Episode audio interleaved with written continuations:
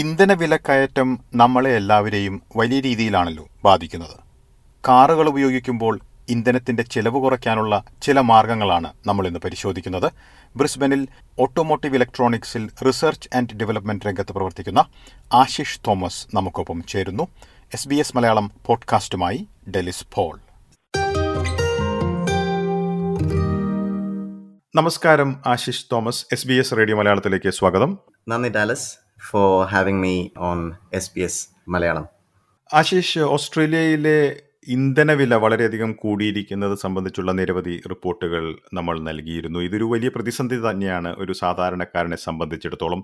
എങ്ങനെയാണ് പൊതുവിൽ നമുക്ക് ഇന്ധനവില അല്ലെങ്കിൽ ഇന്ധനത്തിനായുള്ള ചെലവ് കുറച്ചുകൊണ്ട് പ്രത്യേകിച്ച് കാറുകളൊക്കെ ഉപയോഗിക്കുന്ന കാര്യത്തിൽ ശ്രദ്ധിക്കാവുന്നത്? ആദ്യം നമ്മുടെ ഒരു ശീലങ്ങൾ കാർ ഓടിക്കുന്നതിലുള്ള പൊതുവായിട്ടുള്ള ശീലങ്ങൾ ഏതൊക്കെ രീതിയിൽ മാറ്റേണ്ടതുണ്ട് ഒരു മെച്ചപ്പെട്ട രീതിയിൽ അല്ലെങ്കിൽ ചെലവ് കുറവ് സാധ്യമാക്കുന്നത് ഞാൻ ഇലക്ട്രോണിക്സ് എഞ്ചിനീയറായി ഓട്ടോമോട്ടീവ് ഇലക്ട്രോണിക്സിൽ റിസർച്ച് ആൻഡ് ഡെവലപ്മെന്റ് ചെയ്യുന്നു. തീർച്ചയായിട്ടും ഡാലസ് ഏതാനും കാര്യങ്ങൾ പങ്കുവയ്ക്കാനുള്ളത് നമ്മളൊരു വാഹനം ഉപയോഗിക്കുമ്പോൾ ഒരു പരിധിയിൽ കൂടുതൽ ഐഡലിംഗ് ചെയ്യാതിരിക്കുക. അതായത് നമ്മൾ ട്രാഫിക്കിലോ മറ്റോ കുടുങ്ങിക്കിടക്കുന്ന അവസരത്തിൽ എൻജിൻ ഓഫ് ചെയ്താൽ വാഹനത്തിന്റെ ഇന്ധനക്ഷമത കൂടാൻ സാധിക്കും. ഒരു കാർ സ്റ്റാർട്ട് ചെയ്താൽ എടുക്കുന്ന ഇന്ധനം എന്ന് പറയുന്നത് ഒരു വാഹനം ഏകദേശം മുപ്പത് സെക്കൻഡ് ഐഡലിങ്ങിൽ പ്രവർത്തിക്കുന്ന അത്രയും ആയിരിക്കും.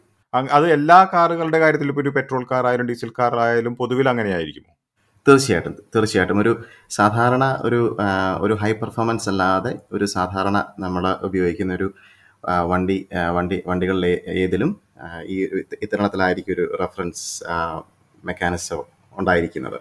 അതായത് ഒരു മുപ്പത് സെക്കൻഡിൽ കൂടുതൽ നമ്മൾ ഐഡലിംഗിലേക്ക് പോകുന്നുണ്ടെങ്കിൽ അത് ഓഫ് ചെയ്യുകയാണെങ്കിൽ നമുക്ക് അതിനനുസരിച്ചുള്ള ഇന്ധനക്ഷമത കൂട്ടാനായിട്ട് സാധിക്കും. പിന്നെ മറ്റൊരു കാര്യം വാഹനത്തിന്റെ വേഗതയുമായി ബന്ധപ്പെട്ട ഒരു കാര്യമാണ്. വേഗത അതായത് വേഗത കൂടുമ്പോൾ ഇന്ധന വാഹനത്തിന്റെ ഇന്ധന ഉപയോഗവും കൂടുന്നു. സാധാരണ എല്ലാ എഞ്ചിനുകളുടെയും ഗിയർ ഷിഫ്റ്റിംഗ് നടക്കുന്നത്. ഏകദേശം ഒരു ആയിരത്തി അഞ്ഞൂറ് ആർ പി എമ്മിനോട് അടുത്തായിരിക്കും എൻജിൻ ക്ലസ്റ്ററിൽ ഒരു ഡ്രൈവറിനെ കാണാൻ സാധിക്കുന്നത് എന്ന് പറയുന്നത് ഓഡോമീറ്ററും ആർ പി എം മീറ്ററുമാണ്. അപ്പോൾ ആ ആ അവസ്ഥയിൽ നമുക്ക് സാധാരണ ഒരു എൻജിൻ ഗിയർ ഷിഫ്റ്റിംഗ് വരുന്നത് ഒരു ആയിരത്തി അഞ്ഞൂറ് ആർ പി എമ്മിലായിരിക്കും നമ്മൾ പക്ഷേ അതേസമയം ആക്സലേഷൻ പെഡൽ അമിതമായിട്ട് ചവിട്ടി കഴിഞ്ഞാൽ ഇത് കണ്ടമാനം ആർ പി എം കൂടുന്നു. അതനുസരിച്ചുള്ള ഇന്ധനക്ഷമത വരുന്നു അപ്പം നമ്മൾ ഈ ആർ പി എം ഒരു ഒരു പരിധിയിൽ കൂടുതൽ പെട്ടെന്ന് കൊടുക്കാതിരിക്കുക എന്നുള്ള ഒരു ഒരു ഒരു പോയിന്റാണ് അതിനോട് ചേർക്കാനുള്ള ഒരു ആക്സലറേഷനിൽ ഒരു സഡൻ ആക്സലറേഷൻ കൊടുക്കാതിരിക്കുക. എന്നാൽ ഒരു ആയിരത്തി ഏകദേശം ഒരു സാധാരണ എല്ലാ എഞ്ചിനുകളുടെയും ഒരു ഗിയർ ഷിഫ്റ്റിംഗ് വരുന്നത് ഒരു ആയിരത്തി അഞ്ഞൂറ് ആർ പി എമ്മിലായിരിക്കും ആർ പി എമ്മിനോട് അടുത്തായിരിക്കും. അപ്പോൾ അതിനോട് ചേർന്ന് നമ്മൾ ശ്രദ്ധിച്ച് വണ്ടി ഓടിച്ചു കഴിഞ്ഞാൽ നമ്മുടെ ഇന്ധനക്ഷമതയും കൃത്യമായിട്ട് ഗിയർ ഷിഫ്റ്റിംഗ് നടക്കുകയും എൻജിൻ എൻജിന്റെ പ്രവർത്തനങ്ങൾ വളരെ കാര്യക്ഷമമായിട്ട് മുന്നോട്ട് പോവുകയും ചെയ്യും. അപ്പം അതനുസരിച്ച് ഇന്ധനക്ഷമതയും കൂടും. ഓക്കെ. ആശിഷ് മറ്റെന്ത് എന്തെല്ലാം കാര്യങ്ങളാണ് പൊതുവായിട്ട് നമ്മുടെ ഒരു ഡ്രൈവിംഗ് ഹാബിറ്റ്സിൽ മാറ്റാനും കഴിയുക? ഇന്ധനത്തിന്റെ ഉപയോഗം കുറയ്ക്കാനായിട്ട്. തീർച്ചയായിട്ടും. അടുത്തതായിട്ട് വാഹനത്തിന്റെ എയറോ ഡൈനാമിക് ഡ്രാഗ് എന്നുള്ള ഒരു വസ്തുതയാണ്. ഓടുന്ന അതായത് ഒരു ഓടുന്ന ഒരു വാഹനം കാറ്റിനെ ഭേദ അല്ലെങ്കിൽ വായുവിനെ ഭേദിച്ച് മുന്നോട്ട് നീങ്ങുന്നതിൽ ആ വാഹനത്തിന്റെ രൂപകൽപ്പന പ്രാധാന്യം അർഹിക്കുന്ന ഒന്നാണ്.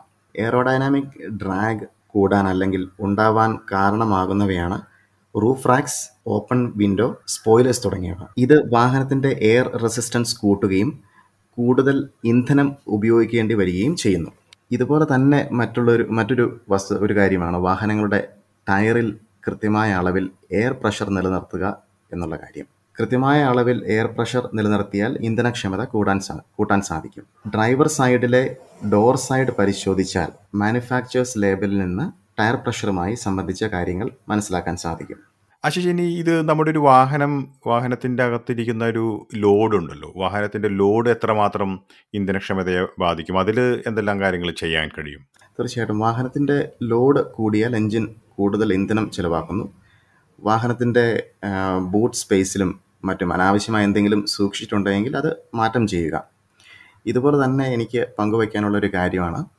അത് തീർച്ചയായിട്ടും ഓപ്പൺ ടു ഡിസ്കഷൻസ് ഒരു ഹാഫ് ഫിൽഡ് പെട്രോൾ ടാങ്ക് അതല്ലെങ്കിൽ ഡീസൽ ടാങ്കിൽ ഉപയോഗിക്കുന്ന ഒരു വണ്ടി തീർച്ചയായിട്ടും അതിന്റെ വെയിറ്റ് കുറവായിരിക്കും. ലോഡ് ഓഫ് ദ വെഹിക്കിൾ അപ്പോൾ അങ്ങനെയായിരിക്കുന്ന അവസരത്തിൽ മൈലേജ് കൂടും. പക്ഷേ അതിനകത്തുള്ള ഒരു വേറൊരു ഭാഗം ഓടിക്കുന്ന അവസരത്തിൽ നമ്മൾ ഫ്രീക്വന്റ് ആയിട്ട് മോർ ഫ്രീക്വന്റ്ലി പെട്രോൾ സ്റ്റേഷനുകളിൽ പോകേണ്ടതായിട്ട് വരും.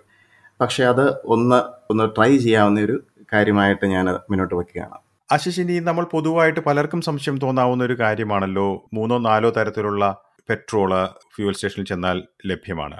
ഈ ടെൻ ഫ്യൂവൽ പൊതുവെ അൺലെഡിനേക്കാളും മൂന്നോ നാലോ സെന്റോ കുറഞ്ഞിട്ടാണല്ലോ നമ്മൾ കാണുന്നത്. അപ്പോൾ അത് ഉപയോഗിക്കുന്നത് കൊണ്ട് പതിവായി ഉപയോഗിക്കുന്നത് കൊണ്ട് എന്തെങ്കിലും പ്രശ്നമുണ്ടോ? കാരണം നമുക്ക് അപ്പോൾ തന്നെ ഒരു ലാഭമാണല്ലോ ലഭിക്കുന്നത്. പക്ഷേ മൈലേജിൽ കുറവുണ്ടാകുമോ? അല്ലെങ്കിൽ മറ്റെന്തെങ്കിലും രീതിയിലുള്ള പ്രശ്നങ്ങളുണ്ടോ ഇത് പതിവായിട്ട് ഉപയോഗിക്കുന്നതുകൊണ്ട്? നമ്മൾ മോഡേൺ വെഹിക്കിൾസ് എല്ലാം മോഡേൺ വെഹിക്കിൾസിലെല്ലാം എൻജിൻ എമിഷൻ ടെസ്റ്റിങ്ങും ഇതുമായിട്ട് ബന്ധപ്പെട്ട എല്ലാ ടെസ്റ്റുകളും കഴിഞ്ഞിട്ട് ഏതൊക്കെ ഏതെല്ലാം രീതിയിലുള്ള ഫ്യൂവൽസ് അല്ലെങ്കിൽ ഇന്ധനം ഉപയോഗിക്കാമെന്നുള്ള പരിശോധനകൾക്ക് ശേഷമാണ് ഒരു വാഹനം നിരത്തിലിറങ്ങുന്നത് അപ്പോൾ ആ ഒരു വാഹന നിർമ്മാതാവ് കൃത്യമായിട്ട് നിഷ്കർഷിക്കുന്നുണ്ടായിരിക്കാം ഈ വാഹനത്തിൽ ഏതെല്ലാം ഇന്ധനം നിറയ്ക്കാം അതല്ലെങ്കിൽ ഉപയോഗിക്കാം ഉപയോഗിച്ച് വണ്ടി ഓടിക്കാം എന്നുള്ളത്.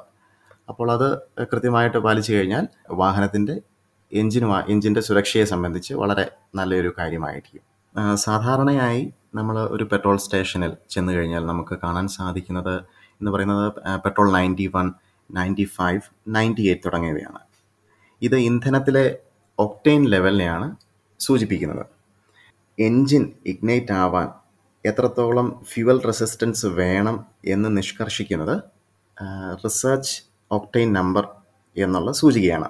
ഇതുപോലെ തന്നെ ഇന്ധനം വേഗത്തിൽ കത്തിയാൽ ഉണ്ടാകുന്ന ഒരു വസ്തുതയാണ് എൻജിൻ നോക്കിംഗ് എന്നുള്ള കാര്യം. വാഹനത്തിലെ എൻജിൻ നോക്കിംഗ് ഉണ്ടാ ഉണ്ടാവുന്ന അവസരത്തിൽ വാഹനത്തിലെ പ്രധാന ഘടകങ്ങൾക്ക് ഇറിട്രീവബിൾ ആയിട്ടുള്ള കേടുപാട് സംഭവിക്കാം. എന്നാൽ എത്ര എത്രമേൽ ഒക്ടെയിൻ നമ്പർ കൂടുതലാണോ അത്രമേൽ ഫ്യുവൽ റെസിസ്റ്റൻസ് ഉണ്ടാവുകയും എൻജിൻ നോക്കിങ്ങിനെ അത് പ്രതിരോധിക്കാനായിട്ട് സഹായകമാവും. ഈ കാര്യങ്ങളാൽ ഹൈ പെർഫോമൻസ് കാറുകളിൽ ഹൈ ഒക്ടെയിൻ ഇന്ധനങ്ങളായ അതായത് ninety eight premium unleaded petrol ആയിരിക്കും കൂടുതലായിട്ട് ഉപയോഗിക്കുക. കാരണം ഇങ്ങനെയുള്ള കാറുകളിൽ തുടർച്ചയായി ഉയർന്ന താപനിലയിലായിരിക്കും ആ എഞ്ചിനുകൾ പ്രവർത്തിക്കുക. അതേസമയം ഹൈ പെർഫോമൻസ് ആവശ്യമല്ലാത്ത സാധാരണ ഒരു കാറിലോ വാഹനങ്ങളിലോ റെഗുലർ അൺലെഡഡ് പെട്രോൾ ഉപയോഗിക്കാവുന്നതാണ്. ഈ ടെൻ എന്ന് പറയുന്നത് അതിൽ പത്ത് ശതമാനത്തോളം എത്തനോളും തൊണ്ണൂറ് ശതമാനത്തോളം അൺലെഡഡ് പെട്രോളുമാണ് അടങ്ങിയിരിക്കുന്നത്. ഈ എത്തനോളിന് എന്നാൽ ഉയർന്ന ഒക്ടെയിൻ റേറ്റിംഗ് ആണുള്ളത് പക്ഷേ എന്നിരുന്നാലും അൺലിഡഡ് പെട്രോളിനെ അപേക്ഷിച്ച് മൂന്ന് ശതമാനത്തോളം കുറവായിരിക്കും ഇ ടെന്നിന്റെ ഇന്ധനക്ഷമത. കാരണം എത്തനോളിൽ അൺലിഡഡ് പെട്രോളിനെ അപേക്ഷിച്ച് എനർജി ഡെൻസിറ്റി കുറവായിരിക്കും എന്നുള്ള കാര്യമാണ്. അതുപോലെ തന്നെ ഇ ടെന്നിൽ എത്തനോൾ എന്ന് പറയുന്നത് നമുക്ക് റിന്യൂവബിൾ സോഴ്സിൽ നിന്നുള്ള ബയോ ഫ്യൂവലുകളിൽ നിന്നുള്ള ഒരു ഒരു പ്രോഡക്റ്റാണ്. അപ്പോൾ അത് ഓസ്ട്രേലിയയിൽ ഗവൺമെന്റ് ഇവിടെയുള്ള ഓസ്ട്രേലിയയിലുള്ള പല സ്റ്റേറ്റ് ഗവൺമെന്റുകൾ ഈ ടെന്നെ പ്രോത്സാഹിപ്പിക്കുന്നതോടൊപ്പം അത് വ്യാപകമാക്കാനായിട്ട് വേണ്ട കാര്യങ്ങളും അവർ കൃത്യമായിട്ട് ഗവൺമെന്റിന്റെ ഭാഗത്തുനിന്ന് ഉണ്ടാകുന്നുണ്ട് അങ്ങനെ പറയുമ്പോൾ നമ്മളത് പതിവായി ഇ ടെൻ ഉപയോഗിക്കുന്നത് വാഹനത്തെ ബാധിക്കുന്ന ഒരു കാര്യമാണോ എങ്ങനെയാണ്? ഈ ഇ ടെൻ കമ്പാറ്റബിൾ ആയിട്ടുള്ള എൻജിൻസ് അത് കൃത്യമായിട്ട് നമ്മുടെ ഓണേഴ്സ് മാനുവൽ പരിശോധിച്ചാൽ നമുക്ക് മനസ്സിലാക്കാവുന്ന ഒരു കാര്യമാണ്. അതുപോലെ തന്നെ ഈറ്റൻ ഉപയോഗിച്ച് ഉപയോഗിക്കുന്നത് കൊണ്ട് എൻജിന് സാരമായ കേടുപാടുകളോ അങ്ങനെ ഉള്ള ഉള്ള- ഉള്ളതായിട്ട് റിപ്പോർട്ടുകൾ റിപ്പോർട്ട് ചെയ്ത് ചെയ്തിട്ടില്ല ഇതുവരെ. ഏകദേശം എല്ലാ മോഡേൺ പെട്രോൾ കാറുകളും ഈറ്റൻ കമ്പാറ്റബിൾ ആണ്. ഇനി പൊതുവായിട്ട് നമുക്ക് ഒരു ഇന്ധനക്ഷമത അല്ലെങ്കിൽ ചെലവ് കുറയ്ക്കുന്നതിനായിട്ട് മറ്റ് എന്തെങ്കിലും ടിപ്പുകളോ മറ്റോ പങ്കുവയ്ക്കാനുണ്ടോ ഇതിൽ ഒന്നാമതായിട്ട് എനിക്ക് പങ്കുവെക്കാൻ പങ്കുവെക്കാൻ ആഗ്രഹിക്കുന്ന കാര്യം അടുത്ത കാലങ്ങളായിട്ട് ഈ ഇന്ധന വിലയിൽ ഉണ്ടാവുന്ന ഏറ്റക്കുറച്ചിലുകൾ എനിക്കൊന്ന് പ്രവചനാതീതമാണ്. ആയതിനാൽ എ ട്രിപ്പിൾ സി അതല്ലെങ്കിൽ Australian competition and consumer commission അവരുടെ പെട്രോൾ പ്രൈസ് സൈക്കിൾസ് വെബ്സൈറ്റ് വഴി അടുത്ത ഏഴ് ദിവസത്തേക്കുള്ള ഇന്ധനവില ഏറ്റക്കുറച്ചിലുകളെ സംബന്ധിച്ചുള്ള കാര്യങ്ങൾ ഒരു പ്രഡിക്ഷൻ അതല്ലെങ്കിൽ ഒരു പ്രോബബിലിറ്റി എന്നോണം പ്രസിദ്ധപ്പെടുത്താറുണ്ട്. ഇന്ധനം നിറയ്ക്കുന്നതിന് മുൻപ് എനിക്ക് തോന്നുന്നു ഈ വെബ്സൈറ്റുകളൊന്ന് സന്ദർശിച്ചു കഴിഞ്ഞാൽ ഇന്ധന വിലയുടെ അടുത്ത ഏതാനും ദിവസത്തെ സംബന്ധിച്ച കാര്യങ്ങൾ മനസ്സിലാക്കാനായിട്ട് സാധിക്കും. ഇതുപോലെ തന്നെ ഒരു പ്രദേശത്തെ ഇന്ധന വില കണ്ടുപിടിക്കാൻ സഹായിക്കുന്ന വെബ്സൈറ്റുകൾ ഇന്ന് ലഭ്യമാണ്. അതുപോലെ തന്നെ ഇന്ധനവില ഏതാനും ദിവസം വരെ ലോക്ക് ചെയ്യാൻ സഹായിക്കുന്ന മൊബൈൽ ആപ്സും ലഭ്യമാണ്. എനിക്ക് തോന്നുന്നു ഇവയുടെ ഉപയോഗം ഒരു പരിധിവരെ നമ്മളെ എല്ലാം സഹായിക്കും എന്ന് ഞാൻ കരുതുന്നു. വളരെ നന്ദി ആശിഷ് തോമസ്. ഈ വിശദാംശങ്ങൾ എസ് ബി എസ് മലയാളത്തിന്റെ ശ്രോതാക്കൾക്കായി പങ്കുവച്ചതിന്. Thank you thank you Delys for having me thank you S B S